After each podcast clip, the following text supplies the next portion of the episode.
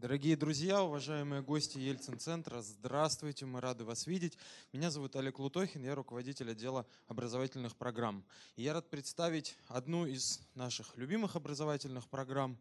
Это уже, если я не ошибаюсь, третий сезон. А, новый авторский цикл российского историка, учителя истории Леонида Александровича Коцва.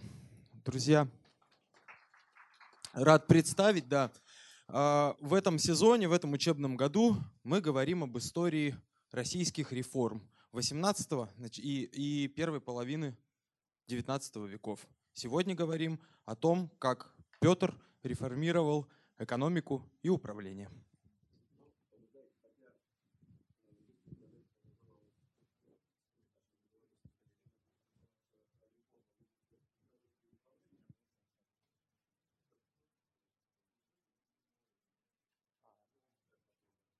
Так будет? Ага. А, но э, на самом деле в основном речь пойдет именно о системе управления, а, об экономике, что называется, постольку поскольку. А, ну вот в прошлый раз я обращаюсь к тем немногим присутствующим, кто в прошлый раз был. Мы говорили о кризисе традиционализма XVII века, который, собственно, и вызвал к жизни Петровские реформы – но дело в том, что в самом конце, ну или точнее сказать, в 80-х годах 17 э, века к этому э, кризису идеологическому добавились кризис династический и политический. Ну, э, давайте совсем коротко это в памяти, что называется, освежим. После того, как в 1682 году умер царь Федор Алексеевич, Э, группировка Нарышкиных и Артамона Матвеева, по сути дела, совершил дворцовый переворот. Э, переворот заключался в том, что, э, вопреки династическому старшинству, на престол был возведен не 15-летний Иван, который был, ну, иногда его называют слабоумным, на самом деле по э, описанию, я думаю, что у него было то, что теперь называется задержкой э, психического развития. А вместо него был возведен на трон десятилетний Петр. И, естественно, э, группировка Милославских не задержалась с ответом. Э, ответом этим стала организация Стрелецкого бунта, в ходе которых, которого несколько видных бояр были убиты. Э, в том числе это были братья царицы Натальи Кирилловны Иван и Афанасий. И впервые было создано э, такое двойственное, э, дуалистическое, что ли, правление. Э, в принципе, оно было известно э, в истории Византийской империи, но на Руси не применялось никогда. В первый раз оказалось два царя – Иван и Петр. Э, поскольку ни тот, ни другой, один в силу умственного развития, другой в силу возраста, править были не способны, реальная власть переходит э, в руки их сестры Софии – это, естественно, группировка Милославских. И София продержалась у власти до 1689 года. Затем она, как мы знаем, в столкновении с Петром проиграла, э, была отправлена в Новодевичий монастырь э, в заключение. Но когда мы обо всем об этом думаем и вспоминаем, мы обычно это рисуем как победу прогресса над регрессом – Э, как победу, так сказать, нового начала над э, началом отсталым и архаическим, совершенно не задумываясь о том, что как раз э, на самом деле победа Петра – это была победа начала традиционного, старого, потому что именно это традиционное сознание исходило из того, что женщина престол занимать не может, что нужен законный монарх, который не только является законным, потому что он сын э, покойного царя, но и способен обеспечить продолжение династии, то есть передачу власти по, по наследству. Э, ну, надо сказать, что э, на этом, то есть на падении Софии, э, политическая борьба еще не закончилась. Отголосками этой борьбы э, становятся Э, события 97 и 98 годов. Первое – это так называемый заговор Циклера Соковнина. Ну, стрелецкий полковник Циклер был во главе этого заговора, и после того, как заговор был раскрыт, он был жесточайшим образом казнен. И, кстати, в этом заговоре участвовал один из Пушкиных. Вот если вспомнить строчку из автобиографии, так называемой Пушкинской, помните, э, с Петром мой прадед не поладил и был зато повешен им. Ну, Пушкин тот на самом деле не был э, прямым предком Александра Сергеевича, был, кажется, его двоюродным прапрадедом или как-то вот в этом роде. Э, но, тем не менее, Пушкин посчитал необходимым в моей родословной это упомянуть. И э, последнюю точку в этой политической борьбе поставил событие следующего года, то есть э, знаменитый Стрелецкий бунт 98 года, э, после которого э, Софья была пострижена в монахини, а сами участники бунта, несколько сот человек, либо обезглавлены, либо э, повешены прямо на Кремлевской стене. Ну, э, последующие несколько лет у власти находятся вполне люди из э, прежней эпохи, это единственный уцелевший в Стрелецком бунте 1982 года дядя Петра Лев Кириллович Нарышкин. Это Борис Голицын. Это дядька Петра Тихон Стрешнев. А, но э, со времени азовских походов и в особенности после подавления Стрелецкого бунта 1998 года начинается продвижение во власть новых людей. Ну, собственно, тогда и начинаются реформы.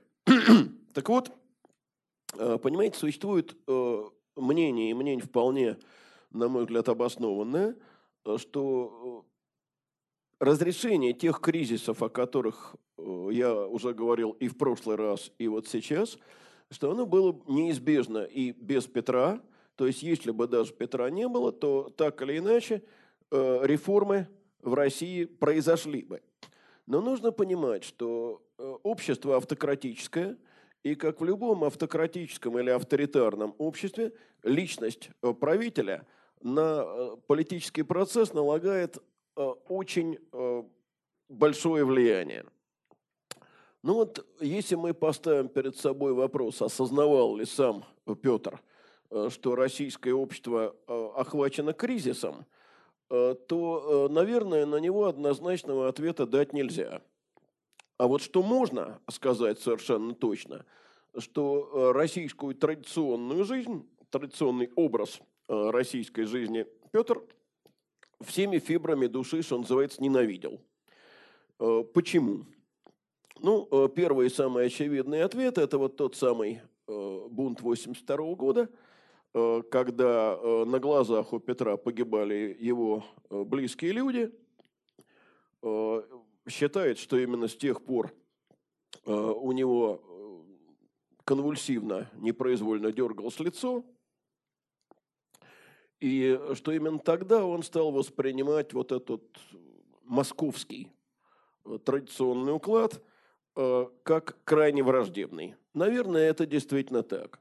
Вторая причина связана, по-видимому, с его поездкой в передовые по тем временам в технологическом отношении – Англию и Голландию.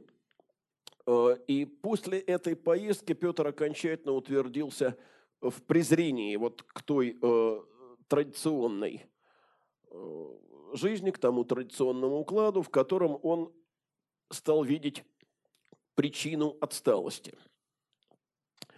Э, наконец, надо учитывать еще одну вещь. Э, как раз после 1982 э, года, когда Петр оказался в таком странном положении опального царя. Все его воспитание происходило вдали от Кремля и, соответственно, от э, того традиционного уклада, который обеспечивал, кстати, и вполне традиционное образование. И Петр этого традиционного образования, того, которое получили его старший брат Федор, а перед тем его отец Алексей, не получил – Э, он э, ничего не понимал в вопросах культа и вероучения. Э, его вообще это, по-видимому, совершенно не интересовало. Он э, не получил вот той прививки, знаете, этого, этой уверенности в исключительности русско-православного учения. Наоборот, он ведь довольно часто, находясь в этом полуопальном состоянии, проживая в Преображенском, э, посещал э, немецкую слободу.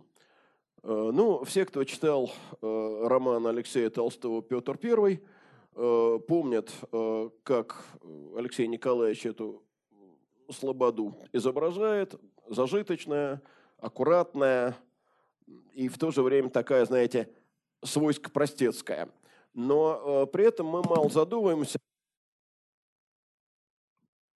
Дело в том, что э,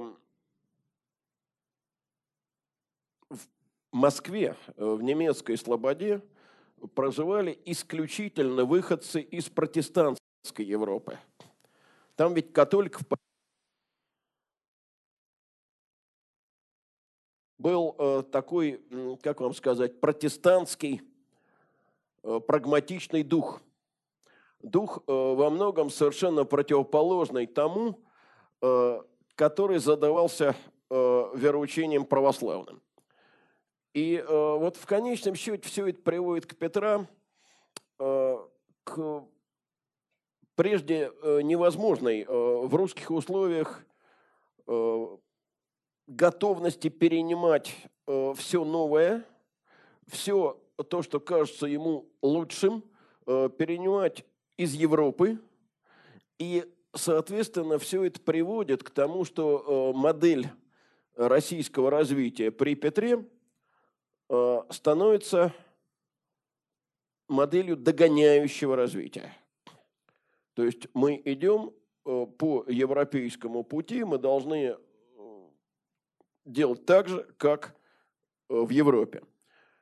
И надо сказать, что э, довольно многие авторы, писавшие о Петровской эпохе и последующих эпохах, э, считают, что именно отсюда э, берет свое начало свойственная нашей стране гонка за странами-лидерами. Стремление постоянно с ними соревноваться и постоянно себя оценивать ну вот в таком соотношении. То, что, пожалуй, Э, самим европейским странам, которые тоже, как мы понимаем, находятся на разном уровне развития, э, в такой степени не свойственно. Э, более того, именно с тех пор, по-видимому, берет свое начало ощущение всякого отставания как катастрофы, и не просто катастрофы, а катастроф смертельно опасной, ведущей к гибели. Ну и в качестве реакции уже значительно позже, в XIX веке, это породит э, другое учение. Учение о том, что Россия как раз не должна идти за Европой, а должна следовать по собственному э, особому самобытному э, пути, то есть учение славянофилов. Но Э, еще одна проблема. Понимаете, совершенно очевидно, и это азбучная вещь, что на ход преобразований Петровских огромное влияние оказала э, Северная война. Э, традиционно и европейская историография,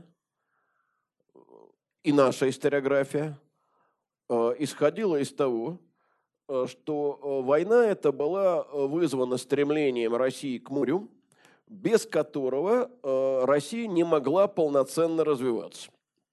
Есть соответствующая фраза, кстати, у Маркса, которую, естественно, потом все советские историки многократно цитировали, о том, что это было стремление, поднимающееся нации к морю. И надо сказать, что во все и советские, и российские постсоветские учебники, это истина вошла без всяких изменений. Но вот если подумать, то тут не все так однозначно. Ну, во-первых, в Европе есть вполне успешные страны, которые выхода к морю не имеют. Если посмотреть на сегодняшнюю карту, то, в общем, далеко не самая бедная в Европе страна Швейцария э, не имеет выхода к морю. Не имеет выхода к морю такая вполне благополучная и довольно зажиточная страна, как Чехия. Но э, это на сегодняшней карте. А если мы возьмем карту не сегодняшнюю, а карту 19 столетия, скажем, то таких стран будет значительно больше, э, потому что большая часть германских государств выхода к морю не имела. Э, но дело не только в этом. Понимаете, когда э, мы говорим о том, что вот Россия стремилась к морю, то, естественно, у нас возникает ощущение, что до этого Россия от морей была отрезана. И действительно, посмотришь на карту 17 века, ну, отрезана же Россия от морей. Э, от всех, кроме находящегося 8 месяцев в году подо льдом Белого. А после смуты Э, Балтийское море полностью превращено, ну, восточная его часть, во всяком случае, в Шведское озеро, и выхода к этому Шведскому озеру у России нет. Это все, конечно, замечательно. Э, но э, на самом деле торговля через ту самую подконтрольную шведам Прибалтику в 17 веке прекрасно продолжалась. А что касается Архангельска, который 8 месяцев в году подо льдом, то для того, чтобы потом архангельскую торговлю сломать и э, начать развивать торговлю через Петербург, э, Петру пришлось русское купечество ломать через колено. Э, причем так, э, не пережила Петровских реформ. Мы просто ни одной Э, прежней династии, э, в пусть Петровское время не знаем. Они все были Петром разорены и изведены под корень. Э, потому что, ну, представьте себе сами, вот вы несколько десятилетий торговали через Архангельск. У вас там налаженные торговые связи, у вас там создана вся торговая инфраструктура от дорог до складов. После этого вас берут за шиворот – вынимают из налаженного быта Архангельска и отправляют в петербургские тогдашние болота. Понимаете, все-таки мы, говоря о том, как это было выгодно русскому купечеству, э, переход с торговли через Белое море к торговле через Балтийское море, как совершенно отказываем русским купцам в умении считать. А у них, насколько я понимаю, с этим было не так плохо, как кажется. И более того – Э, вплоть до второй половины XVIII века э, Петербург как торговый центр э, был, выражаясь современным языком, на дотации постоянной. То есть государству приходилось все время осуществлять финансовые вливания, предоставлять тем, кто торгует через Петербург, через Петербург льготы и привилегии. Это все не так просто, как кажется. И еще одно обстоятельство мы забываем – вот нам кажется, что Петр создал Петербург как торговый порт, Петр создал могучий флот, и тут же пошла русская внешняя торговля с помощью этого флота. Да ничего подобного. А, русский торговый флот а, и в Петровское время, и довольно долго в послепетровское время был абсолютно незаметен на Балтийском море, в отличие от флота военного – и торговля по-прежнему велась на коммерческих э, судах иностранных государств. То есть как приезжали иностранные купцы в свое время в Архангельск и торговали там, так теперь они э, приезжали в Петербург и торговали там. Э, то есть, да, Россия в политическом отношении была отрезана от Балтийского моря, но это вовсе не значит, что морская торговля с Россией не велась. Э, то есть целью войны э, не так, как ее осознаем и описываем мы э, в 20 и 21 веках, а так, как ее чувствовали современники, было нечто немножко иное, а именно возвращение утраченных от Чичи-Дедич – Э, то есть территории, которые отцами, дедами и прадедами были завоеваны, а потом утрачены. Э, то есть, выражаясь современным языком, цели войны изначально были реваншистскими. Это был реванш за то, что было утрачено отчасти в Ливонскую войну, а главным образом в период смуты. Э, понимаете, это воспринималось как восстановление справедливости. И надо сказать, что вот э, такая оценка э, Северной войны как восстановление справедливости, она тоже в наших учебниках присутствует. Те э, учебники не работает так, а вот так работает. Э, я еще помню те учебники, я сам по ним учился, в которых как э, восстановление справедливости – расценивалось завоевание Россией в XVI веке Казанского и Астраханского ханств. Э, и справедливость здесь заключалась в том, что вот где было э, монгольское, или как тогда еще говорили, татаро-монгольское нашествие, а вот теперь пошло, так сказать, в противоположную сторону. Никого при этом не заботило, что монгольское нашествие – это 1230-е годы, а, так сказать, завоевание Казани – это немножко 1652 то есть 400 с гаком. Ну, давайте посмотрим, что такое 400 с гаком. Если от нас назад отсчитать, ну, как раз и будет 1600 год. Ну, традиции остаются на месте, потому что э, замечательный праздник 4 ноября – он так и установлен как восстановление справедливости. Значит, мы попразднуем то, что вот мы э, в начале 17 века победили. Э, мне не кажется, что это хорошая традиция. Э, теперь еще одно обстоятельство. Понимаете, все-таки отношение к войне в 21 веке и отношение к войне в 18 веке было абсолютно разным – ну, во-первых, э, причина этого заключается в том, что э, уже у поколения моих бабушек во второй половине их жизни за плечами было две мировые войны. И, понимаете, мировые войны отличались от всех предшествующих тем, что это были войны тотальные. Потому что ведь что такое война в 18 или в 17 веке? Королевское дело. Большинство населения эта война никак не затрагивала. Население в этой войне не участвовало, и население, за редким исключением э, тех мест, по которым вот прошли войска, от этих войн и не страдало особенно. Более того, э, ну, скажем так, в политической науке того времени господствовала мысль, которая сегодня э, кажется совершенно неприличной. Э, это мысль о полезности войны. Война полезна, потому что царю она дает новые территории, а соответственно новые налоги. Государству она приносит престиж. Э, генералам она приносит, извините, ордена и чины – офицерам подвиги, репутацию, трофеи, приключения, армии в целом боевой опыт.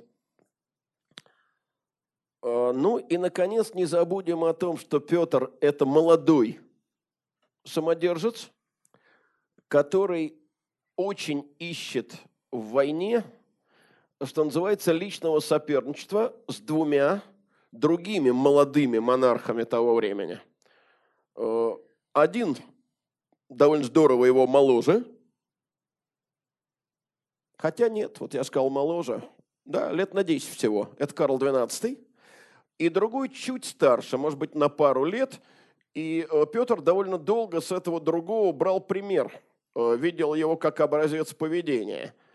Это польский король и саксонский курфюрст Август II, э, такой, знаете, ну, понимаете, вот Алексей Толстой слово «дебошан» э, применил по отношению к Лефорту в своем романе. А на самом деле больше всего эта характеристика подходит именно Августу II. Светский человек, дамский угодник, э, силач, красавец, модник. Он действительно для Петра долгое время был примером, пока царь не увидел, что на самом деле человек слабый, вот внутренне слабый. Но это он увидел далеко не сразу. Ну, а теперь давайте посмотрим, а в чем влияние войны на реформы? Ну, во-первых, в стимуляции технических нововведений. Э, вся русская промышленность создавалась исключительно для войны. Более того, она вся развивалась на военных заказах. И, наконец, она практически вся в Петровскую эпоху растет на казенные деньги. Это все война.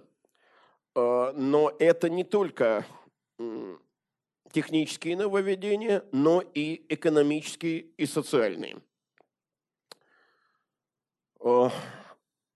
Очень важной чертой петровских реформ является то, что они проводятся э, в разных э, сферах совершенно несинхронно, э, что ритм их непостоянный, рваный, что в некоторых случаях они противоречат друг другу. И это тоже объясняется влиянием войны, потому что делается то, что необходимо для войны сиюминутно – потом оказывается, что сделано неудачно и надо э, переделывать, э, поэтому сделанное приходится отменять и делать по-новому. Это производит э, при изучении петровских реформ ощущение некоторой хаотичности.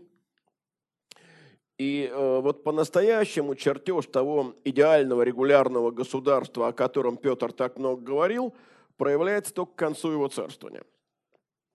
Значит, вопрос о том, был ли у Петра в голове план реформ, э, в науке был поставлен очень давно. Еще э, на рубеже 19-20 века об этом э, писал Павел Николаевич Милюков, который не только кадетский лидер, но и крупный ученый. И у него даже была такая фраза, что Петровская реформа прошла без реформатора – реформа без реформатора. А Петр э, здесь считается реформатором, ну, по недомыслию, э, по ошибке.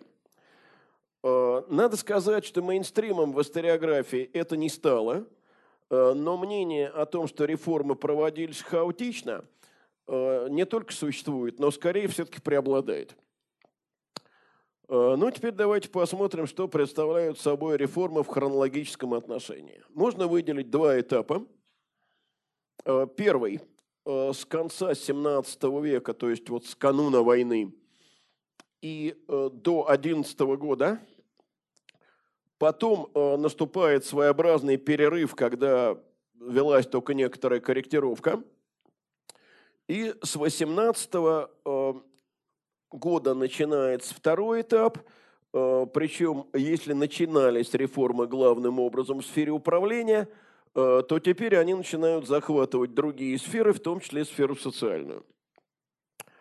Э, ну вот, как мыслили необходимые преобразования Петр и близкие к нему люди, начиная Северную войну. По-видимому, они считали, что достаточно изменить э, ну, вот, систему набора солдат. Э, понимаете, на Руси э, рекрутская система возникла не на пустом месте, это она только в наших учебниках иногда возникает на пустом месте, а в 17 веке существовала система набора даточных людей. Надо изменить вооружение, Самый главный недостаток вооружения русской армии заключался в том, что оно было страшно пестрым. Э, то есть э, пушки, ружья разных калибров. От этого потом возникает ситуация, когда подвезенные ядра э, к половине пушек не подходят. Вот это нужно изменить. Нужно обеспечить снабжение армии оружием и обмундированием. Значит, что для этого надо сделать? Понятно, для этого надо построить заводы соответствующие. А дальше оказалось, что это верхний слой. Э, потому что стали расширять армию, начали строить флот, и тут выяснилось, что нужно прежде всего создать совершенно новый, способный решать эти задачи государственный аппарат. старый государственный аппарат не тянет. Более того, надо вообще расширить саму сферу деятельности государства. То есть государство должно теперь э, действовать в тех областях, в которые раньше оно не влезало. Ну вот смотрите, э, начинаются азовские походы. Я сделаю паузу, и мы договоримся так. Насильно сюда никто не приглашался. Понимаете, у каждого из нас есть э, свои, э, так сказать, профессиональные изменения личности. Я 40 лет стою учительского стола, и я не могу, к сожалению, говорить, когда со мной одновременно кто-то говорит, причем на явно постороннюю тему. Извините, пожалуйста. Но это так.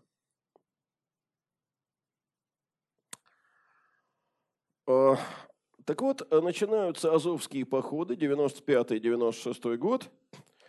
В связи с ним появляется военный флот – Вопрос, который ни разу ни в одном э, школьном и даже вузовском учебнике мне не встречался. А какой приказ ведал строительством Азовского флота, как вы думаете? Оказывается, московский судный. Казалось бы, где суды и где военные корабли? А дело в том, э, что Э, речь идет о людях, которые э, подведомственны этому приказу. Они привлечены к строительству флота. Ну вот, значит, и этот приказ будет строительством флота ведать. Но подьячим московского судного приказа корабельные дела совершенно чужды и непонятны. Значит, надо создавать что-то новое – Раз-два к 700 году созданы Адмиралтейский и военно-морской приказы. Э, казалось бы, опять же, в чем разница между приказами Адмиралтейским и военно-морским? Оказывается, первый ведает хозяйственной частью, э, то есть необходимыми материалами, финансами и тому подобным. А второй вербует кадры. Я говорю именно вербует, потому что на флоте довольно много – по необходимости иностранцев. 700 э, год, первый год Северной войны.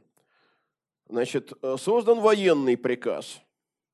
Военный приказ заменяет двух своих предшественников, а именно иноземский и рейтарский приказы, э, которые в свое время ведали так называемыми полками иноземного строя. А, но, казалось бы, есть военный приказ, значит, все управление армией, все обеспечение армии централизовано. Ничуть не бывало, потому что, оказывается, проблемами армии занимаются еще примерно 10 приказов, и понять э, вот, стороннему человеку, какой, каким конкретно делом занимается, достаточно мудрено. Ну, а, например, промышленностью первоначально ведал посольский приказ. Это решение, согласитесь, еще более неожиданное, чем э, флот подведомственный московскому судному. А объясняется это тем, что первые заводы, которые э, в России появились еще, славьте Господи, э, при царе Михаиле Федоровиче, напомню, что первая русская мануфактура металлургическая была создана Андреем Виниусом, ну, его называли Андреем Денисовичем э, Виниусом э, в 1637 году. Ну, иностранцы же. А иностранцы в ведении посольского приказа находились. Он не только занимался дипломатией, но и всеми проживающими в России иноземцами.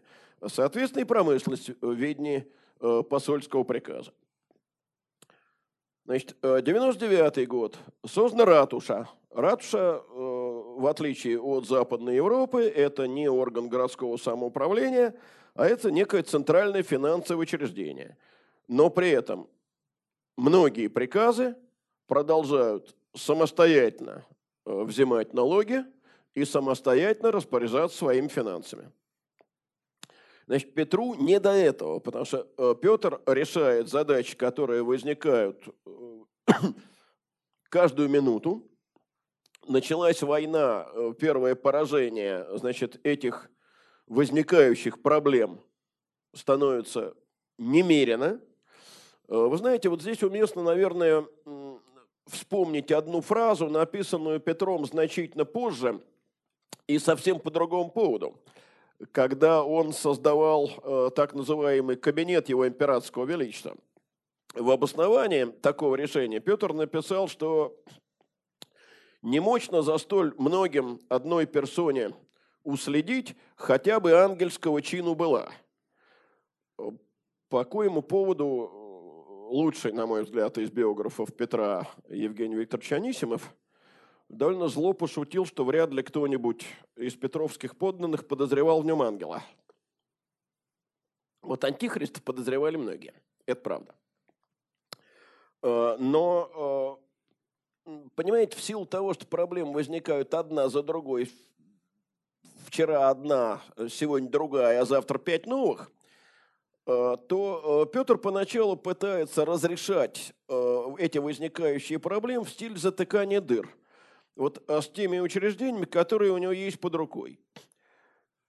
Постепенно выясняет, что это Тришкин кафтан, что так успеха добиться нельзя, и нужно просто полностью пересоздать весь государственный аппарат.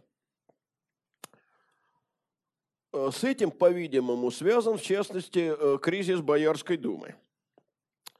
Э, понимаете, ведь Дума менялась с течением времени. Ну, мы в школе говорим о том, что вот сначала в Думе был один чин – бояре.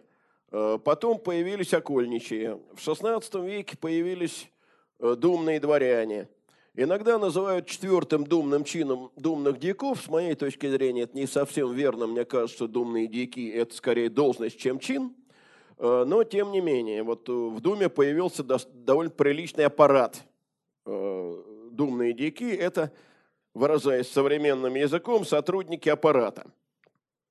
Значит, в Думе растет таким образом число людей неродовитых, выдвинувшихся благодаря личным заслугам, а не породе, как тогда говорили. С другой стороны, э, постепенно происходит бюрократизация Думы. Э, появился, например, э, действующий судебный орган Боярской думы, он назывался «Расправная палата». Но, тем не менее, ни бюрократическим органом, ни сословным представительством Дума ведь так и не стала. Представительством она не стала и стать не могла, хотя бы потому, что она не представляла никого, а назначал думных людей государь. А бюрократическим органом она так и не стала, потому что стиль работы Думы оставался патриархальным. А, ну, не было, например, даже учета э, входящих и исходящих бумаг. И вообще э, существовала э, Дума на основе принципа службы. Э, то есть все-таки царь назначать-то назначал, но назначал он, как правило, из людей родовитых и отдельных выходцев из служилых низов и из приказных. И все эти люди оставались холопами государевыми. Вот в этом принципиальная разница между Э, любым, скажем, европейским, даже не английским, а вот просто европейским парламентарием э, и любым самым высокопоставленным русским боярином. Э, но кроме того, как ни странно, бюрократизация помешал само существование самодержавия. Понимаете, ведь Дума работала при государе. Еще со времен Алексея Михайловича, э, даже на самое краткое время государева отсутствия, э, ну вот Алексей Михайлович, например, любил выходить из Кремля э, на Москву-реку, полюбоваться там водосвятием или кулачным боем. Он был большой, большой любитель таких забав. Так вот, на каждый случай такого его отсутствия – Э, писал специальный указ, создавалась боярская комиссия, которая должна была на время того его государева отсутствия государству ведать.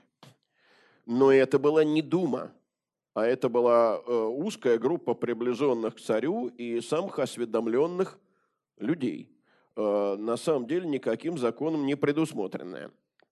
Рон то же самое ведь делал поначалу и Петр. Э, он э, в первое время точно так же оставлял вместо себя э, своего рода боярскую комиссию во главе с Тихоном Стрешневым, князь Кесарем Федором Юрьевичем Рамадановским и еще там парой-тройка ближних людей. Но дело в том, что Алексей Михайлович отсутствовал редко и коротко было каждое его отсутствие. А Петр, простите, отсутствовал едва ли не постоянно. А то он в Воронеже, то он в Архангельске, то он еще где-нибудь. И э, принцип работы при государе э, оказался невозможным. Во-вторых, э, Петр многим боярам просто не доверял. И вот тут мы наталкиваемся одну, на одну удивительную вещь. Вот смотрите сделать сына э, дворцового конюха, э, то есть выходца из самых служилых низов, светлейшим князем, это можно. А вот сделать этого же самого человека боярином, на это даже Петр не отважился. Речь, как понятно, идет об Александре Даниловиче Меньшикове. Меньшиков боярином никогда не стал. Сделать министром э, швейцарца Лефорта – это расплюнуть. Сделать Лефорта боярином э, – такой мысли у Петра, похоже, даже никогда не возникало. Э, Все-таки, понимаете, вот я очень люблю вспоминать в таких случаях знаменитую песню, которую много раз исполнял Албарис Пугачева. «Все могут короли». Вот понимаете, э, казалось бы, в наибольшей степени это приложим к Петру. Вот уж творил, что хотел. Оказывается, назначить безродного человека в бояре даже он не мог. А, потому что даже его здесь традиция останавливала. Он предпочел вообще э, большинство дел из Думы передать в другие структуры. А саму Думу он сначала перестал созывать, а потом он воспользовался тем, что, ну, бояре обычно были люди не молодые, а чаще просто преклонных лет. Он просто потихонечку перестал боярские чины жаловать. Старые бояре перемерли, новые не появились, и русское боярство тихо-мирно сошло на нет. Никогда не писался никакой указ об отмене деятельности Боярской думы, но упоминаний о ее созыве после, и вообще о ее деятельности какой бы то ни было, после 1704 года просто нет. А заменила ее так называемая консилия министров. Ну, консилия, совет, понятно, да? Э, по существу это та же боярская комиссия, но только в ней бояр почти нет. Я говорю почти, потому что в ней всегда присутствует вот это вот э, страшная образина э, Федор Юрьевич Рамадановский, которого москвичи боялись больше, чем самого Петра. Э, но рядом с ним в этой консилии преобладают совершенно новые люди. И вот здесь с самого начала бюрократизация. Здесь с самого начала стремительно изживается патриархальный стиль. То есть прошения, жалобы, проекты и все остальное прежде всего регистрируется. Дальше. Появляется отчетность. Проявляются протоколы заседаний. Каждый член консилии отвечает за определенный круг вопросов. А, за этот круг вопросов он несет ответственность. Именно с консилией связан едва ли не самый знаменитый Петровский указ – он был написан в 1707 году и э, прислан Рамадановскому. И там сначала шел такой довольно энергичный, но, в общем, вполне пристойный текст. Изволь объявить всем господам министрам, чтобы они всякие дела, о которых советуют, записывали, и каждый бы министр своей рукой подписывали. Но э, вот после этого писарского текста следует фраза, написанная собственным почерком царя. Э, дело в том, что Петра систематически никогда не учили, и поэтому у него и почерк был своеобразный, и писал он, надо сказать, совершенно немыслимыми даже при той э, не установившейся еще толком орфографии, орфографическими ошибками. Так вот, э, видимо, это он не доверил продиктовать, выхватил перо у писаря и дописал сам. И без того отнюдь никакого дела не определяли, ибо сим всякого дурость явлено будет. Э, ну, а дальше наступает одиннадцатый год. Предстоит очень рискованный и очень далекий, а поэтому очень длительный прудский поход, и консилию меняет Сенат. Сенат именуется правительствующим, то есть он на время отсутствия царя должен исполнять роль коллективного главы государства. Вот он создается вроде бы тоже на время царских отлучек, но при этом он создается навсегда и с огромным размахом. Значит, с самого начала – Э, Сенат получил канцелярию. И канцелярия была, э, мягко говоря, не маленькой, а позже стала просто огромной. Очень трудно ограничить компетенцию Сената, потому что Сенат контролировал министров, занимался торговлей, занимался обеспечением государственных доходов, набирал дворян в офицеры. В общем, найти какое-то дело, которое было бы вне сенатской компетенции, практически невозможно. И это естественно, потому что Сенат – коллективный государь. А вот решения в Сенате принимались коллективно и вступали э, в силу на основе консенсуса. Э, то есть только то решение считалось принятым, за которое проголосовали все сенаторы – и этот принцип коллегиальности в России раньше неведомый, тоже совершенно явно был заимствован Западом. А, теперь еще об одном надо а, сказать. А, понимаете, Сенат строился не по принципу делегирования власти. Он строился в этом смысле по-старому. Он строился по принципу государевых поручений. То есть Сенат Сенатом, но царь ни с кем власти не делит. Он за исполнение поручения дает награду. Э, мы знаем, что не получали жалования, как правило, приказные люди 17 века, что они жили за счет челобитчиков, что служба их была корыстной. Но мы не обращаем внимания на то, что и служащие Петровского сената, и чиновники Петровских коллегий, позже возникших, точно так же э, жалования определенного, то есть твердой оплаты за труд в течение определенного времени не получали. Что они в каждом отдельном случае обращались э, к государю со следующей формулой.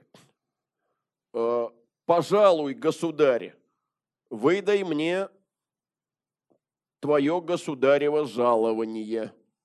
То есть жалование, которое уже в XIX веке синоним того, что мы сегодня называем заработной платой, а, изначально это именно жалование, награда. Вот можно пожаловать э, шубу с царского плеча, а можно пожаловать какие-то деньги, а можно и не пожаловать. А, от э, центральной администрации перейдем э, к местной. С началом Северной войны она оказалась тоже совершенно непригодна. Э, в частности, она оказалась не способна обеспечить э, сбор повинностей и, соответственно, поступление доходов в государственную казну. Э, вызвано это было несколькими причинами одновременно. С одной стороны, простейшая – нехватка ресурсов. Тогдашняя Россия была довольно бедной страной. Вторая причина именно неэффективность администрации. И Петр поэтому прибегает э, к абсолютно чрезвычайным мерам. Э, то есть он э, посылает на места чрезвычайных уполномоченных, своих гвардейских солдат и капралов. И задача их в том, чтобы в буквальном смысле слова, вот не в переносном, а в буквальном, выбивать из населения и из местных чиновников э, те самые э, недоимки – с применением палок и плетей. Но так долго руководить страной нельзя. Короткое время можно, а долго невозможно. Э, поэтому уже в 707 году последовал указ об учреждении губерний. На вопрос о том, сколько было в Петровскую эпоху губерний, если мы, скажем, в школе задаем такой вопрос – Школьники с полным основанием могут отвечать «не знаю». Э, и карать их за это невозможно. Это я подлизываюсь к детям. Э, потому что э, сначала губерний было 6, потом 8, потом 10. Давайте посмотрим, что это за 6 губерний.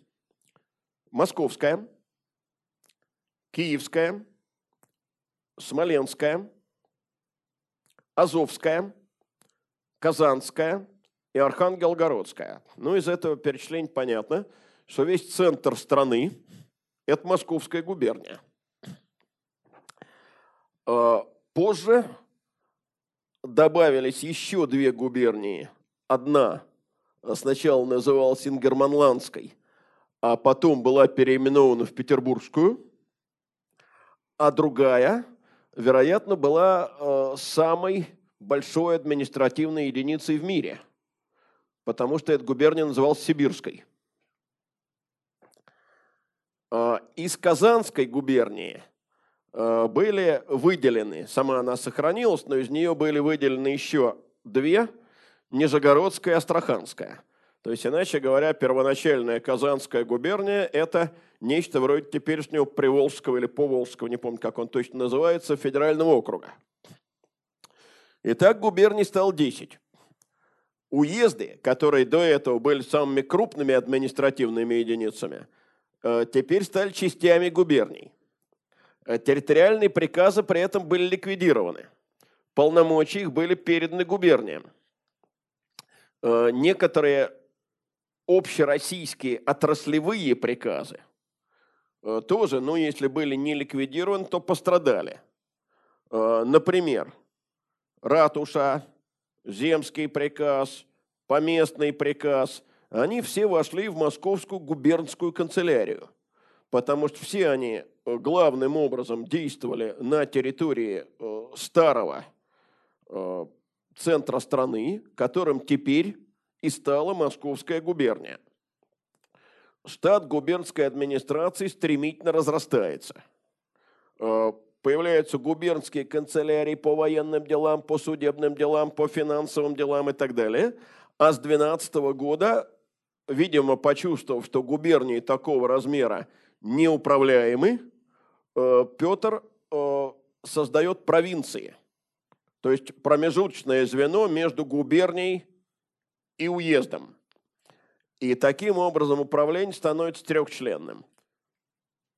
Губерния во главе с губернатором, провинция во главе с провинциальным воеводой и уезд во главе с уездным воеводой. Значит, э, но э, слово воевода старое, э, Петру оно поперек души, и со временем воевод в уездах и провинциях заменяют коменданты – Э, власть губернаторов была э, фантастической. Э, никакие прежние служилые люди такой власти не имели. Понимаете, вот опять же, нам кажется, ну, ликвидируются центральные учреждения некоторые. Полномочия их передаются в губернии. Значит, что происходит? Децентрализация. Никакой здесь нет ни централизации, ни децентрализации. Это совершенно другой процесс. Это меняется прежняя старая система поручений государевых. А, вся система местного управления по-прежнему подчиняется военной только целью. Приоритетные статьи бюджета – это, их четыре, дипломатия, армия, артиллерия, отдельно от армии, и флот. А, вот мне кажется, что мы недостаточно это понимаем. Государство в XVIII веке никаких социальных вопросов на себя не брало. А, система социального обеспечения отсутствовала начисто.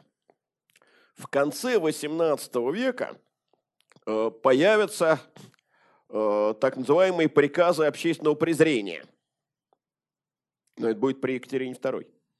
А до этого ничего подобного нет. 1711 а, год. Петр приказывает расписать по губерниям полки русской армии. Ну, по губерниям, по городам. Значит, как прежде назывались полки? По командирам своим. Полк Хованского, полк Циклера, Теперь они получают топонимические названия. То есть по городам, к которым приписаны. В каждом полку сидит губернский комиссар. В чем задача губернского комиссара? Э, в том, чтобы следить за поставкой в полк провианта, фуража, обмундирования, лошадей и денег. Почему он губернский? потому что деньги приходят из соответствующей губернии, вот напрямую в полк. Вот это э, то, что в советское время называлось системой шефства. Такое полузабытое слово. Но губернский комиссар, он сидит в полку, правильно. Но при этом у него есть свое начальство. Он входит в систему крикс-комиссариата. А сидит это начальство, Крикс-комиссариатская контора, при Сенате. И создана она еще в 1711 году. Значит, таким образом, э, губернская система и сенатская система с созданием Крикс-комиссариатской конторы замкнуты в единое целое. Теперь и губернии, и те приказы, которые еще уцелели, подчинены Сенату. Теперь у нас перерыв до 18 года, а в 18 году, точнее в декабре 18 года издается указ, который знаменует новый э, цикл реформ. Почему вдруг в 18 году? Да потому что к этому времени практически закончена Северная война. Ведь что такое 18 год? Это Аланский конгресс э, и только потому, что погиб, э, причем по-дурацки и случайно, Карл XII, война действительно не завершилась, а продолжилась еще до 21 года. И теперь Петр получает возможность все-таки сосредоточиться на гражданской сфере, э, которую он намерен в такой же порядок, как и военную, привести. Вам это, господа, никакого литературного героя не напоминает? А мне очень живо. Я князь Григорий вам фель... фельдфебеля Вольтер дам. Он в две шеренги вас построит, а пикните, так мигом успокоит. Понимаете, вот эта вот идея, что гражданский порядок надо копировать с военного, эта идея вовсе не павловская. Павел ее заимствует у прадеда. Так что это за указ, который объявляет о новом цикле реформ? А это указ о создании коллегий. Коллегий. А, значит, э, как обосновано начало нового этапа? Старой приказной системе свойственны волокита, казнократство, взятки, и прочие злоупотребления. Вовсе не это причина коллежской реформы. Коллежская реформа вызвана тем, что старый аппарат не устраивает Петра своей недееспособностью. Значит, давайте посмотрим, в чем основные тенденции реформы государственного строя и в связи с этим государственного аппарата. Во-первых, усиление самодержавия небывалое. А, это требует оформления и юридического, и идеологического. Во-вторых, стремительный рост бюрократии. В-третьих, вот та самая регулярность, то есть военно-полицейский порядок. В-четвертых, не надо об этом забывать, это ужесточение крепостного права. В-пятых, разрушение прежней служилой корпорации и замена ее принципиально новой. Значит, э, на этом этапе, в отличие от предыдущего, действительно в основном хаотического, Петр опирается на определенные европейские принципы. Э, прежде всего, на европейскую рационалистическую философию. Что такое рационализм? Рационализм – это учение о примате разума, о всесилии разума человеческого и о том, что именно государство играет главную роль в борьбе э, человека с природной стихией. Вспомним основоположником теории государства рационалистической является Томас Гоббс.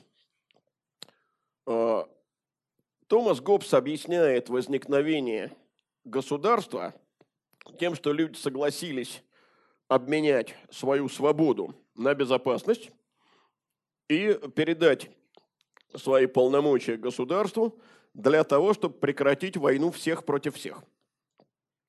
Значит, прежде всего, а, обратим внимание на то, что это теория освобождала государство от влияния церкви. Э, государство теперь мыслилось как инструмент, позволяющий менять и природу, и самого человека. И целью государства, и, соответственно, любых проводимых им реформ объявлялось общее благо. Общее благо – Петр со многими рационалистическими теориями знаком. Ну, мы твердо знаем, что он читал Лейбница. Э, мы твердо знаем, что он читал книгу немецкого э, философа Пуффендорфа. Книга эта называется «Должности гражданина и человека». И он ее не только читал, он ее приказал на русский язык перевести. И частично сам переводил – Э, но в то же время Петр опирается и на практику, на практику шведскую. Вот, э, понимаете, когда э, мы вспоминаем знаменитый Петровский тост, пусть полтавский, помните, и за учителей своих за здравный кубок поднимаем, то мы, естественно, понимаем это как? Так, как во время Великой Отечественной войны написал в своем дневнике Фельдмаршал Манштейн. Похоже, мы все-таки научим русских воевать. Э, так вот, дело не только в том, что э, русская армия научилась у шведов воевать, но дело в том, что шведов Петр воспринимал как учителей и в отношении государственного устройства. Шведскую систему он прежде всего лучше других знал, потому что именно в Швеции, по понятным причинам, наиболее активно действовала русская агентура. И кроме того, именно шведская система в наиболее э, последовательной форме отразила э, принципы теории камерализма. Что это такое вообще теория камерализма? Теория возникает в Германии, возникает в XVI веке, э, охватывает всю систему государственного хозяйства и управления и строится на следующих принципах. Во-первых, строгая функциональная специализация органов власти. То есть финансы, юстиция, военное дело и так далее. Второй принцип. Коллегиальность. Вот та самая коллегиальность. Четкая регламентация обязанностей. Ответственность.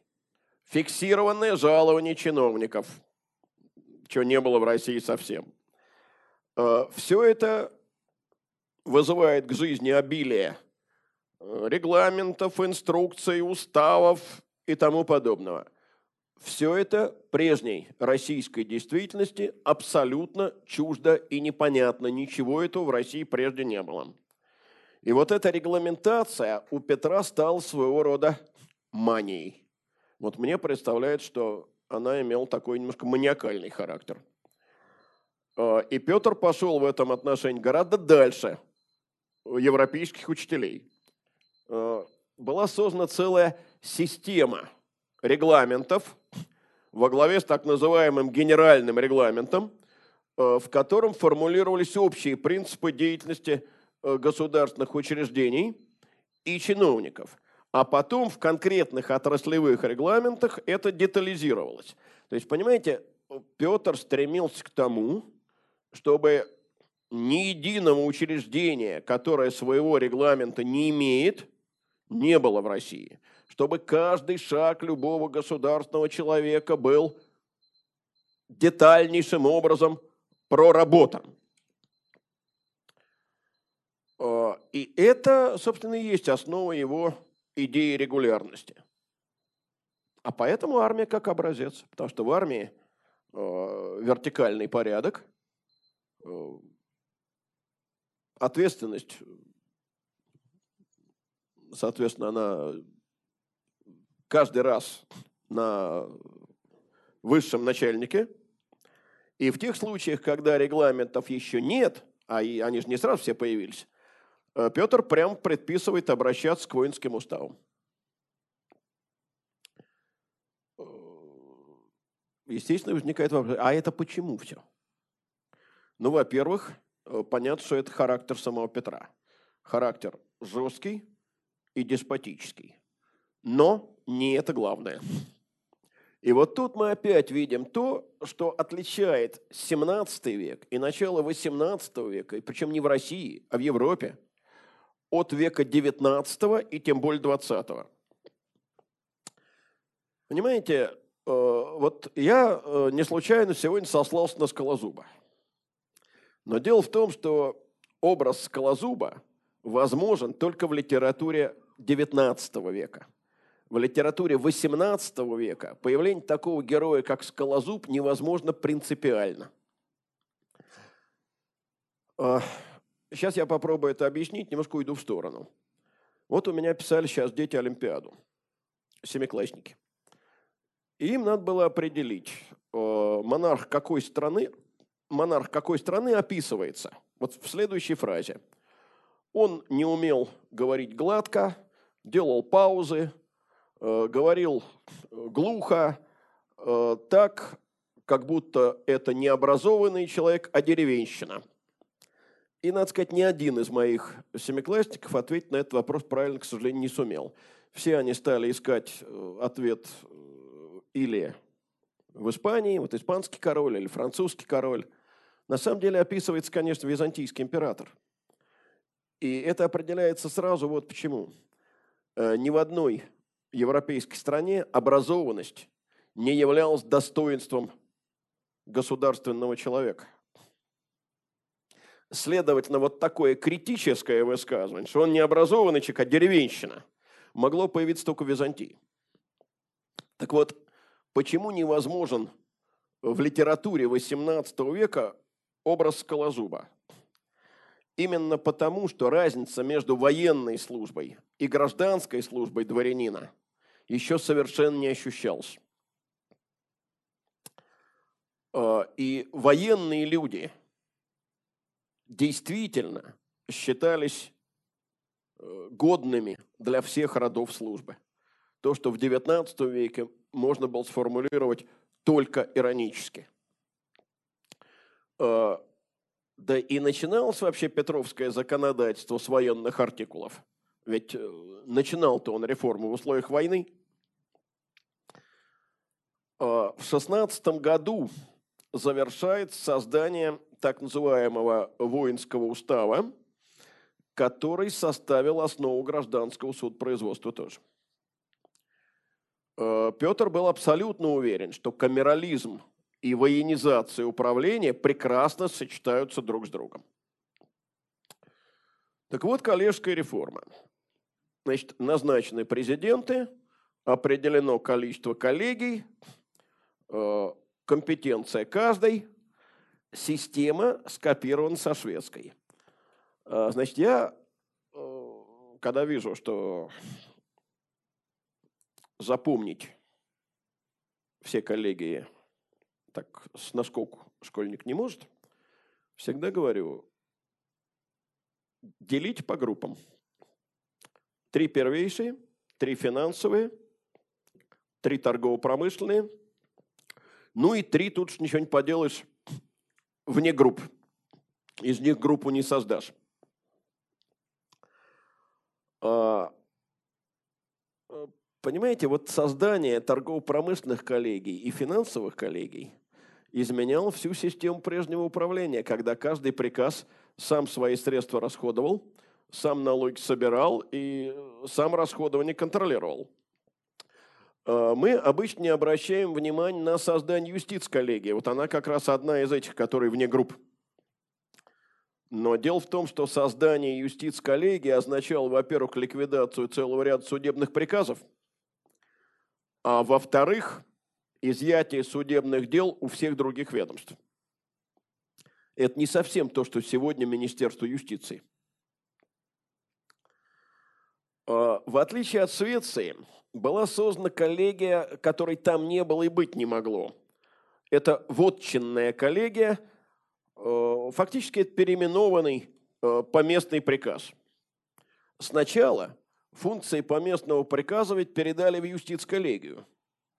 Но тут и выяснилось, что э, делает их так много, что если так оставить, то юстиц-коллегия будет заниматься в основном не законодательством и не вопросами суда – а именно вопросами земельными. Дальше. Еще одно ведомство, которого тоже не было и быть не могло в Швеции. И это тоже из вот этого третьего блока, который вне групп. Это главный магистрат. А что делать в Швеции главному магистрату, когда шведские города самоуправляющиеся? Там главный магистрат не нужен. А, но зато в Швеции была так называемая коллегия канцелярии. И была... Э, нет, прошу прощения, в Швеции не было, а вместо коллегии канцелярии э, известный русский прибыльщик Алексей Курбатов предложил создать так называемую кабинет-коллегию. Но Петр от этого отказался и решил коллегии подчинить Сенату. Значит, структура получается такая. Коллегии, над ними Сенат, над Сенатом – царь. Президент коллегий должны были войти в Сенат. Губернии теперь подчинялись, соответственно, не Сенату непосредственно, а коллегиям. Сенат коллегий, губерний, провинций, уезда. Вот такая структура. И Сенат становился высшим органом и правительственным, и апелляционным. Ничего не вышло из этого. Оказалось, что совмещать должность сенатора и президента коллегии невозможно по двум причинам. Во-первых, потому что невозможно за столь многими делами единой персоне усмотреть. У президента в коллегии тоже было 24 часа в сутки. А во-вторых, потому что возник конфликт интересов, выражаясь современными словами. С 22 года э, президент коллегии из Сената удалены за исключением троих. Ну, президент первейших коллеги остались в Сенате. Э, Петр э, вполне в духе теории рационализма считает, что все государственные беды проистекают из двух причин. Во-первых, законы неполны, то есть в законодательстве есть дыры. Во-вторых, законы дурно исполняются. Ну, раз они дурно исполняются, надо их э, сопроводить массой инструкций. Значит, 17 э, апреля 22 года издается э, замечательный указ – Э, который угрожает тем, кто будет мин чинить под фортецию правды. Знаете, какое выражение замечательное? Вот, э, два великих стилиста русского государства, Иоанн Грозный и Петр Великий. Мин чинить под фортецию правды, то есть э, под крепость правды подводить, значит, фугас. А в чем это чинение мин? А в неисполнении регламентов – и э, в последние годы жизни Петр как раз и работает над составлением такого всеобъемлющего законодательства. параллельно система контроля создается. Прокуратура во главе с генерал-прокурором Павлом Ивановичем Ягужинским, э, которому присвоено замечательное звание «Око Государева», э, Павел Иванович, надо сказать, был одним из двух в Петровском окружении людей, которые не крали из казны и не брали взяток. Первым был Рамадановский. Э, ну, Рамаданского в данном случае оправдывает то, что он был чудовищно богат и не нуждался ни в чем. И вот вторым Ягужинский. Э, параллельно создается система фискалитета во главе с генерал-фискалом.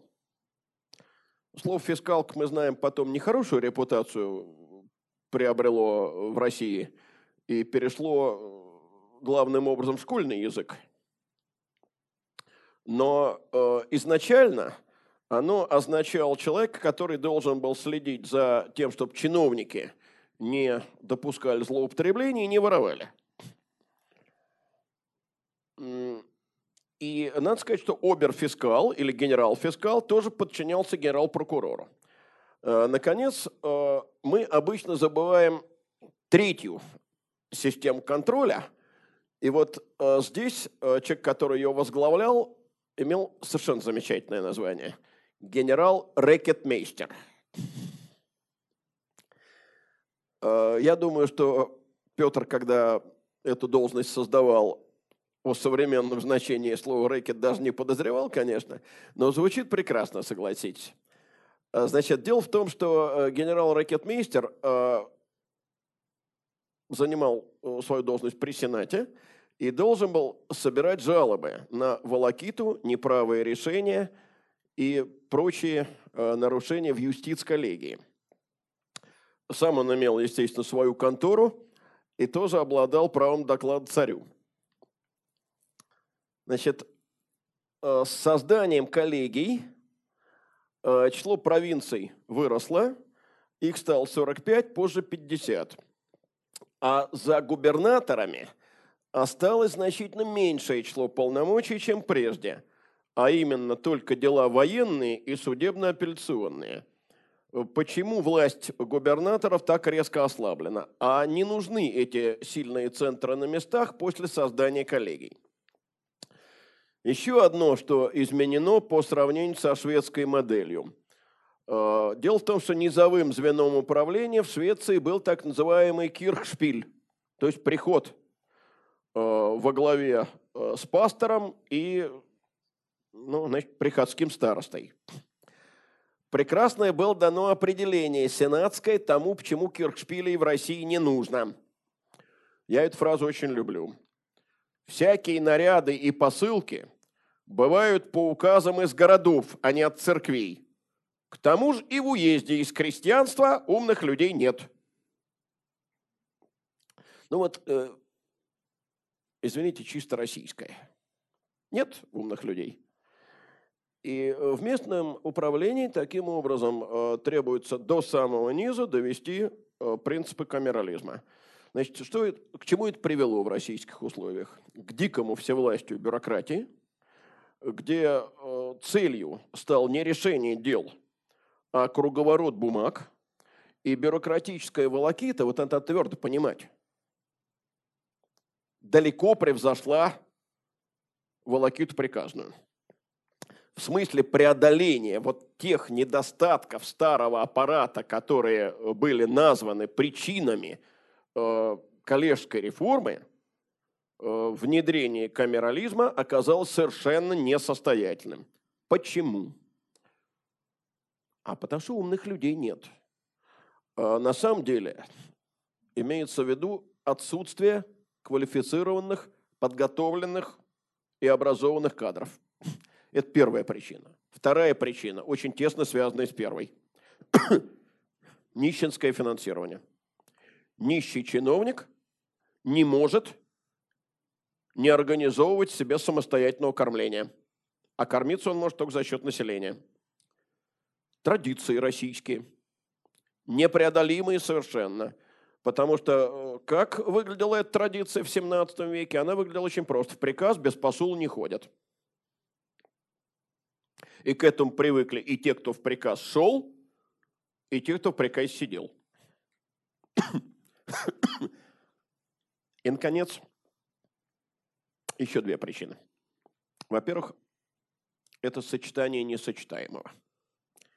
Понимаете, э, вот в коллегиях абсолютно демократическая процедура голосования.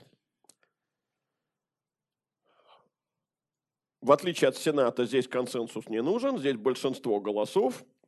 Президент получает два голоса, но только в случае равенства голосов.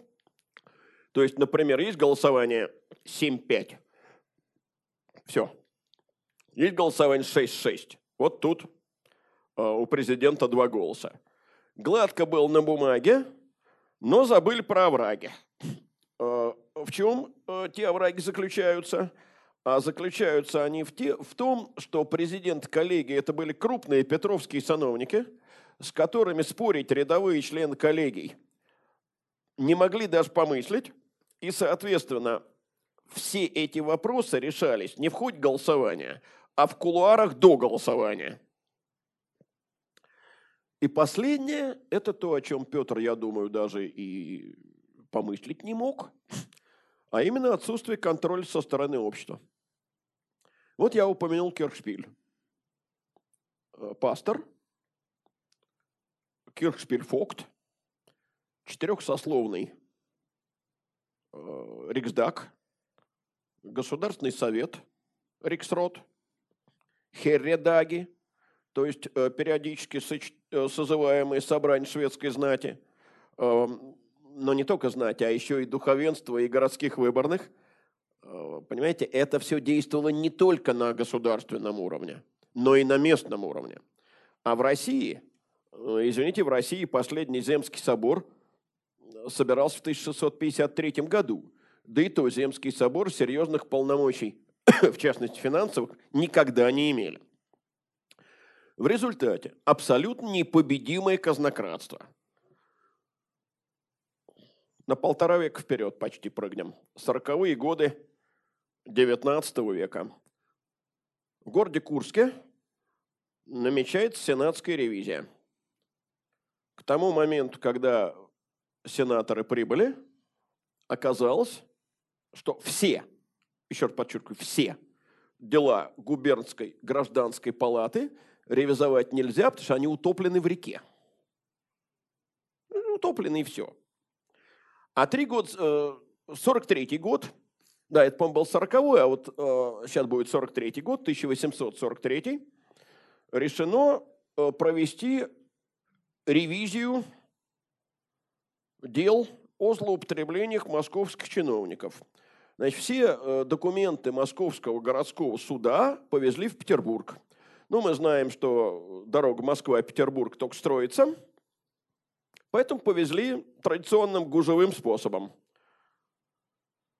40 подвод. Ну и куда они доехали? Они никуда не доехали. Они исчезли бесследно по дороге. Но э, мы же понимаем, что это 40 подвод с делами губернского суда московского. Это не 40 имщиков бесконтрольных. Это охрана какая-то, это там жандармы, которые должны были это сопровождать. Как корова языком слезнула. Вот историки не знают, куда это делся. И выяснить это не удалось, хотя расследование велось в свое время при Николае.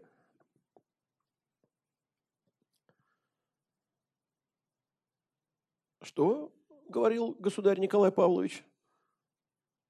Что Россией управляют столоначальники. Что он говорил, посмотрев ревизор? Здесь всем досталось, а мне больше всех. В чем славянофилы видели проблемы русского государства? В бюрократизации. В том, что бюрократия стала чем-то совершенно независимым. Мы как-то забываем, что все это заслуги Петра Алексеевича.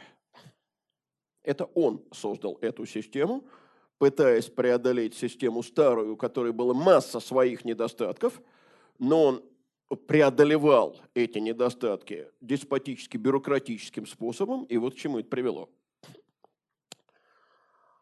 Э, социальная сфера. Э, понимаете, служилые люди 17 века составляли так называемый государев двор. И там были свои чины, значит, ну, давайте коротко вспомним. Начиналась служба дворянская с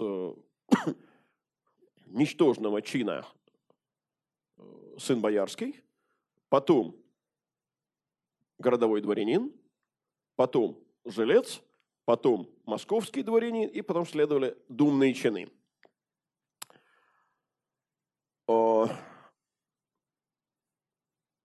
Но дело в том, что после того, как вымерла Дума, не только исчезли бояре, но исчезли и окольничьи, и исчезли думные дворяне. Те, кстати, бояре, которые э, при Петре играли роль важную, нам известны не как бояре, а как люди, занимающие другие должности, имеющие другие чины. Ну вот, например, э, боярином был Борис Петрович Шереметьев, но мы его знаем как графа и фельдмаршала. Э, боярином был Головкин – но мы его знаем как э, президент посольской канцелярии сначала, потом канцлера, э, и э, умирал он с титулом графа, а не с боярским званием. Но Петр прекратил пожалование в дворцовые чины, он прекратил пожалование в стольники, прекратил пожалование в жильцы и московские дворяне. И это означало, что государев двор тоже вымирает – Вместо всего этого в 22 году создается знаменитая табель о рангах, э, основанная на принципе личной выслуги, э, с гениальной э, и столь же бессмысленной, сколь и гениальной Петровской формулой. Дело в том, что ему из военной коллегии прислали запрос, а знатное шляхетство по какому признаку считать? Может, по числу дворов? Петр ответил, знатное шляхетство погодности считать. Почему я говорю бессмысленная формула? А потому что сначала надо определить, что такое годность. И кто это будет определять. А, но дело в том, что в табеле мы табель о рангах знаем. Э, я, так сказать, видел ее в массе вариантов. Потому что она менялась с течением времени. Но дело в том, что табель о рангах – это не просто перечни. Там специально оговаривалось, что выходцы из знатных родов от службы снизов не избавляются. А соответствие между э, старыми и новыми чинами Петр отверг категорически. Сенаторы, кстати, предлагали сохранить некоторые. Значит, но дело в том, что табель о рангах послужила еще и вот чему. Она послужила оформлению единого дворянского сословия. Ведь, понимаете, мы говорим дворяне или служилые люди применительно к 17 веку, а это были совершенно разные корпорации.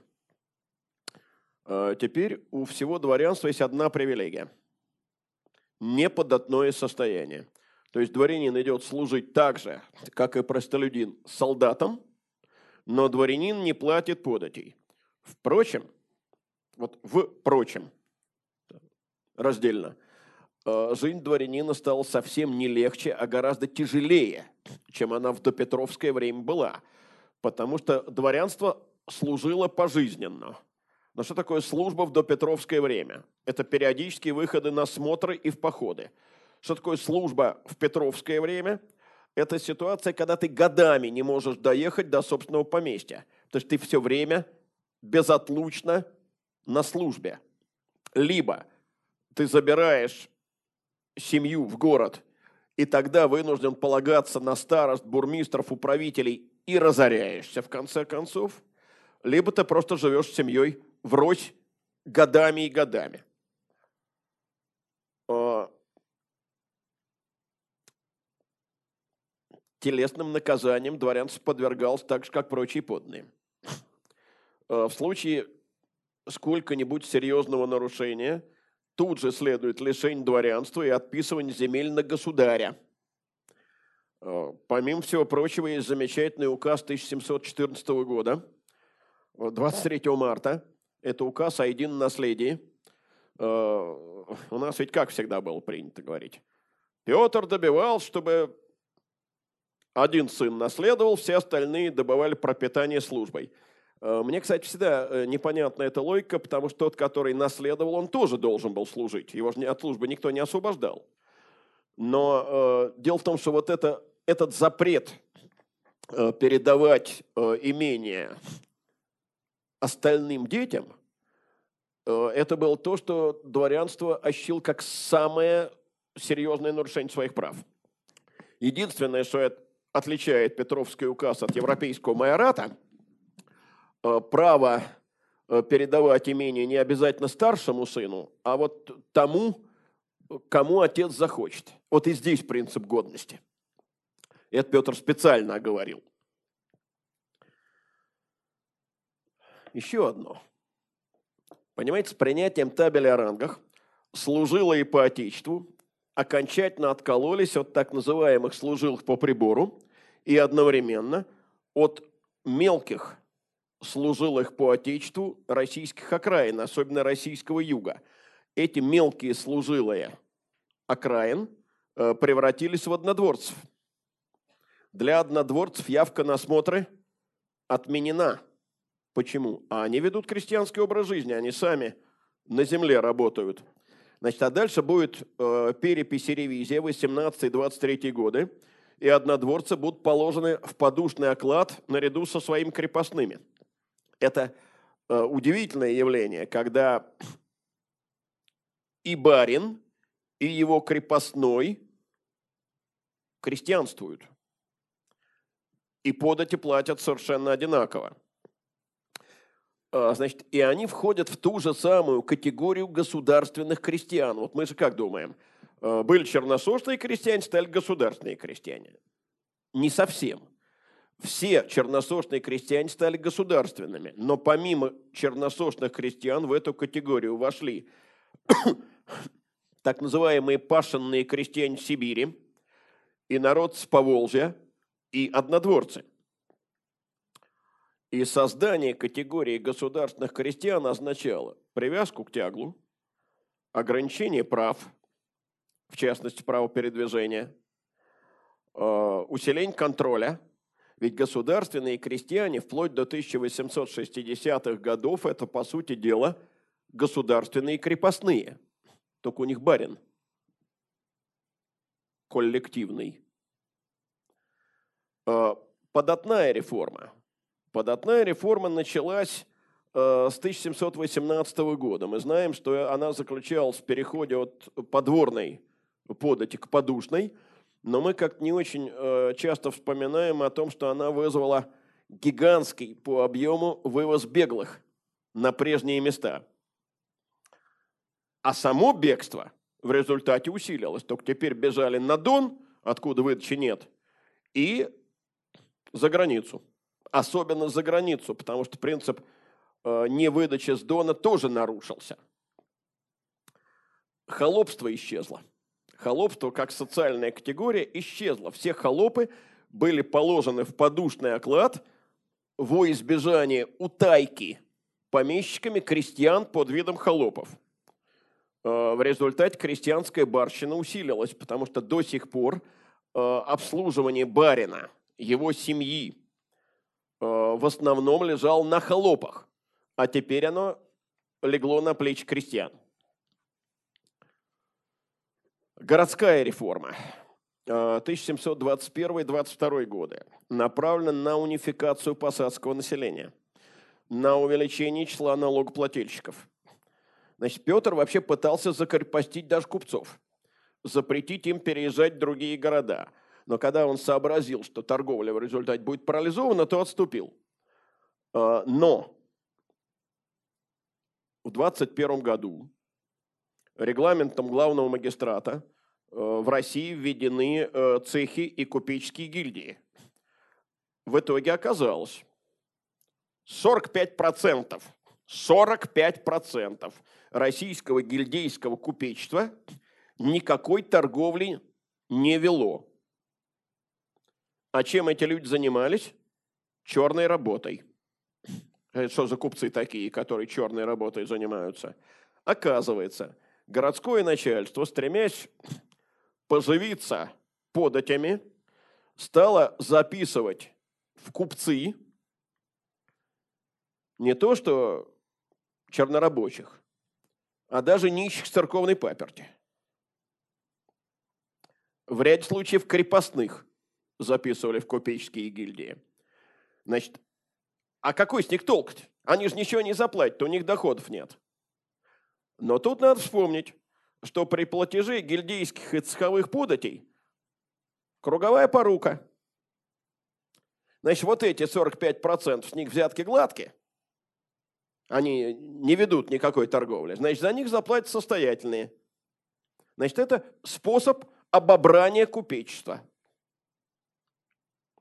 Это того самого купечества – Э, которая э, в нежно мною любимом, но абсолютно антиисторическом при этом романе Алексея Толстого готова Петру ноги целовать за то, насколько его преобразование для купечества благостны.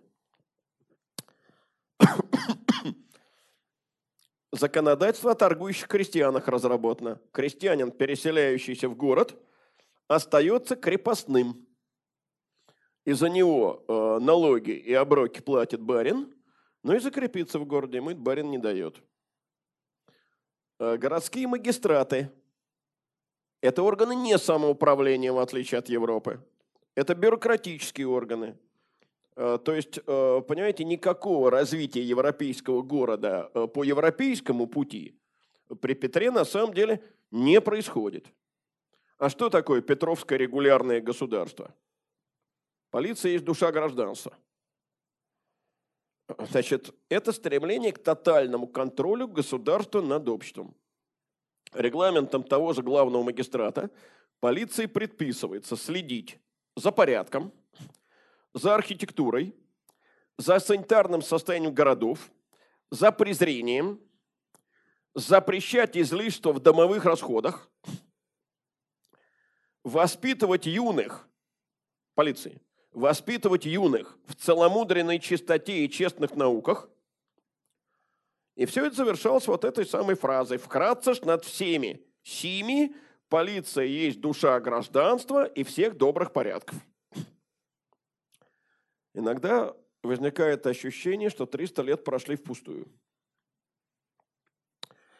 1724 год. Введены паспорта – вот это э, чисто российское слово, беспачпортный. Кто читал Гелеровского, а я молодежи очень советую этого автора, э, тот мимо этого слова не пройдет. Значит, э, паспорт – это документ, без которого крестьянин покинуть деревню не может. Если он покидает деревню без паспорта или, не дай бог, он ушел с паспортом, но вернуться вовремя не успел и паспорт у него просрочен, он считается беглым. Кто паспорт выдает до отмен крепостного права? Помещик. Он же, помещик, несет ответственность перед государством за э, уплату крестьянами подушной подати. Вот отсюда, молодые люди, растут э, ноги гоголевских мертвых душ. Вот почему помещики будут заинтересованы сбыть этих мертвых с рук. Я же вам, матушка, благодеяние оказываю, говорит Чичиков. Значит, если человека нанимают на предприятие без паспорта, нанявший может получить очень серьезные неприятности. Держать беглых и беспаспортных становится опасно. К чему это приводит?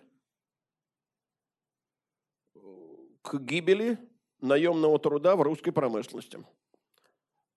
Э, беглые свозятся на прежние места.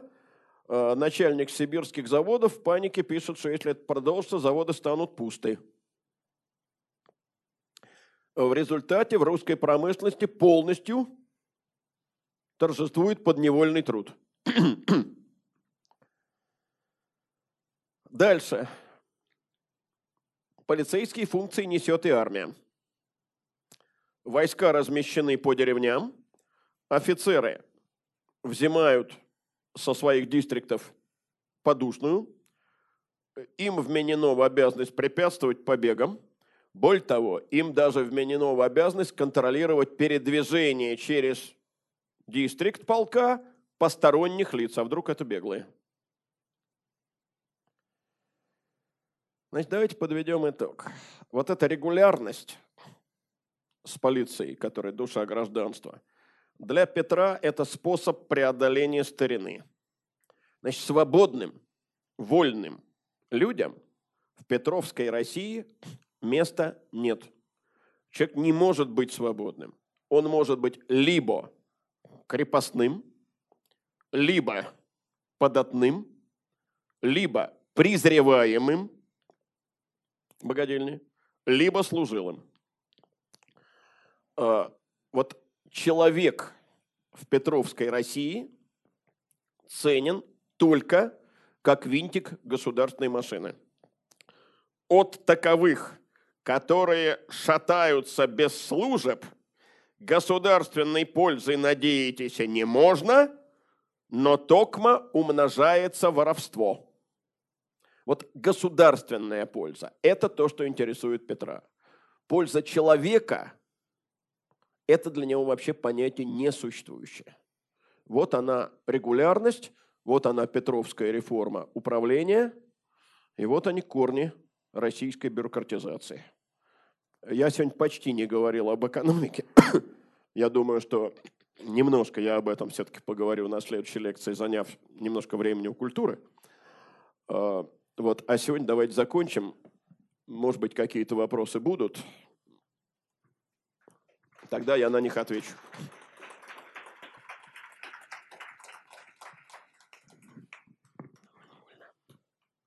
Да.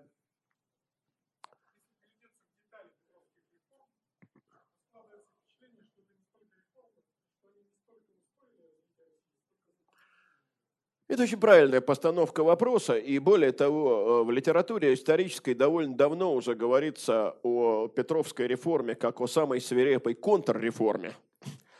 Э, и здесь надо сказать следующее. Э, точно так же, как и модернизация, которая последовала через два века, я имею в виду 30-е годы 20-го столетия, Петровская модернизация ускорила, конечно, развитие России в краткосрочной перспективе и, несомненно, затормозила в долгосрочной перспективе. Думаю, что то же самое надо отнести к модернизации сталинской. Э, внимание школьников я на это в особенности обращаю, у вас это еще впереди, но вот доберетесь до этого, вспомните то, что я вам сегодня сказал – да.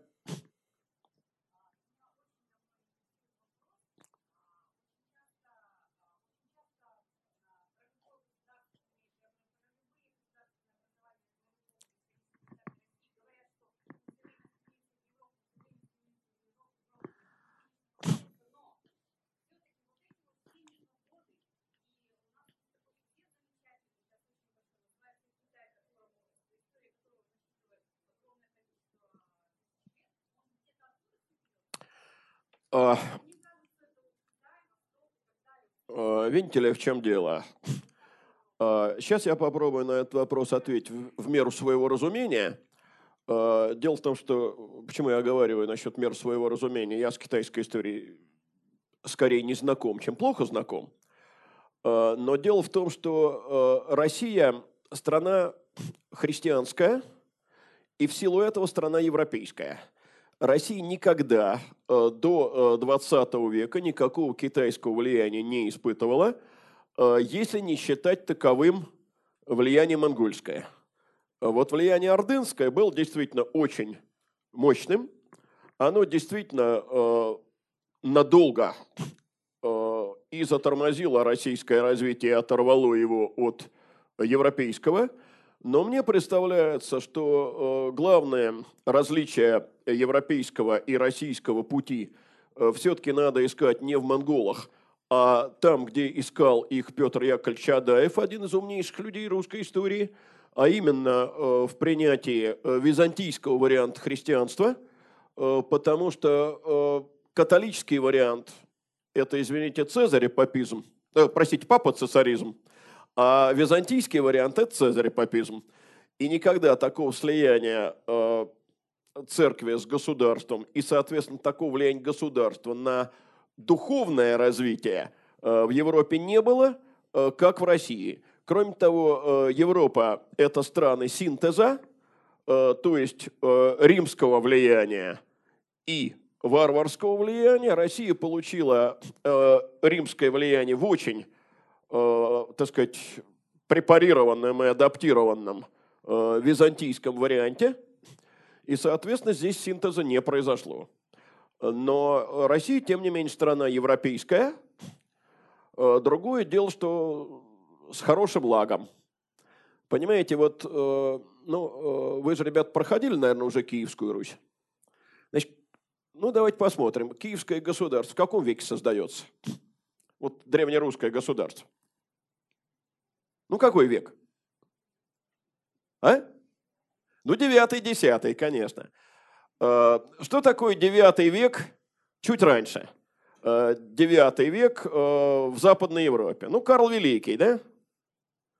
Восьмой, девятый век. Карл Великий. А стадиально Киевская Русь на какое франкское государство похоже? Ну, не на империю Карла Великого, а на государство Хлодвига. Вот вам те 400 лет. А, надо сказать, что э, пробежать э, в короткие сроки вот такой э, огромный лак удалось на наших глазах двум странам. И то не во всем. Япония, давно уже ставшая сама Западом, а не Востоком. И, наверное, Южная Корея. Там произошло что-то для меня непонятное. Вот э, они говорят так, мы в 60-м году были на уровне Эфиопии. А сегодня эта страна технологически почти не отстающая от Японии, но в гуманитарном отношении отстающая очень серьезно, они сами об этом говорят. А, э, но, понимаете, нехорошо приводить в пример Японию и Корею, потому что обе эти страны прошли этот путь в короткие сроки, ну как, под чужим контролем. Япония – это страна, которая проиграла Вторую мировую. И, соответственно, все дальнейшее. А у нас, да, у нас маятник. У нас э, реформы обязательно сменяются контрреформами. Давайте.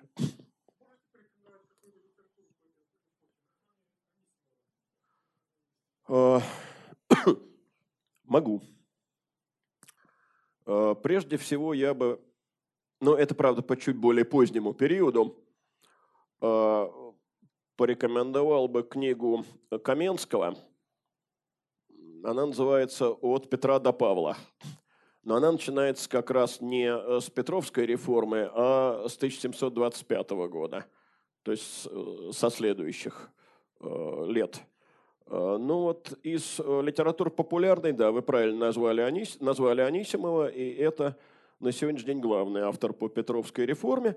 Но есть неувядаемая классика. Она, правда, апологетическая, но тем не менее, это книги Николая Ивановича Павленко. Павленко.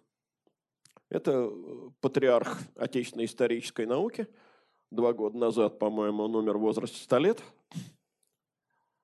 Э, мне когда-то повезло у него немножко совсем поучиться. Но, правда, он у нас читал только курс историографии, а не истории. Вот. Но литература, э, повторяю, по отношению к Петру апологетическая. Вот. Ну и общие курсы, конечно. Еще вопрос. Так, у младшей части... А, пожалуйста. Спасибо. Мешать?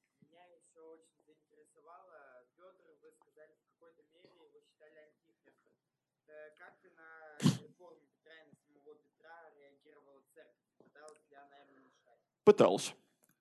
А, в лице отдельных своих иерархов и в лице низовых священнослужителей.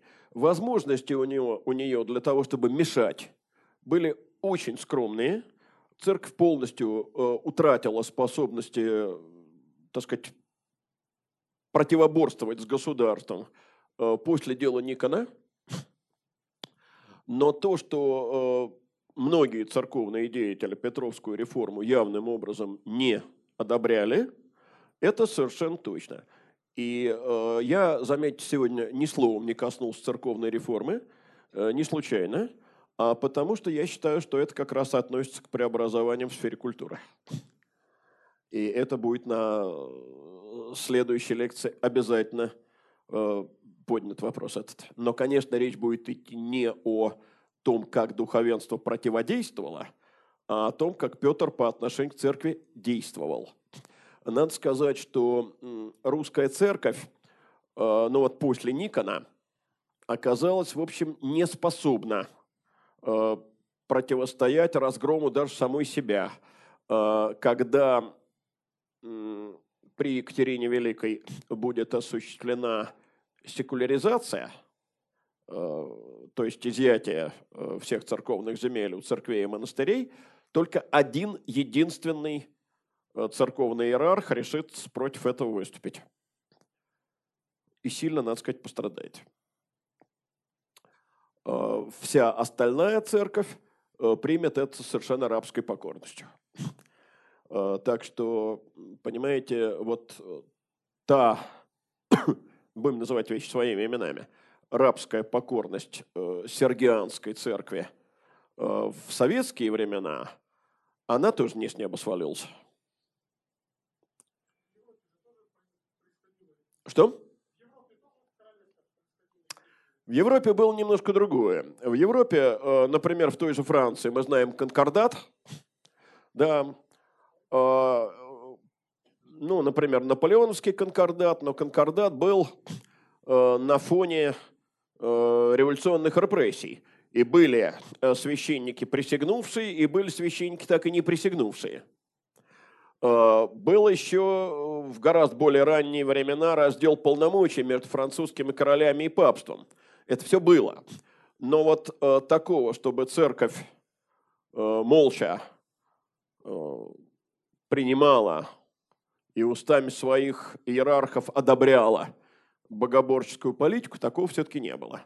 Для этого требуется несколько более жесткий инструментарий. Например, для этого нужно оставить на всю Россию 100 действующих церквей. Вот к 1939 году по всей нашей необъятной родине, только не России, а Советскому Союзу, было 100 действующих православных храмов, правда, не считая Грузии. А, и на свободе оставались четыре иерарха. Все остальные или сидели, или уже лежали. А, вот поэтому церковь молчала. Но э, в первый раз с церковью вот так разговаривать начал не Сталин, а Петр. Например, он взял и разом значительную долю духовенства перевел просто в крепостные. Я подробно об этом в следующий раз расскажу. И ничего. Съели. Спасибо.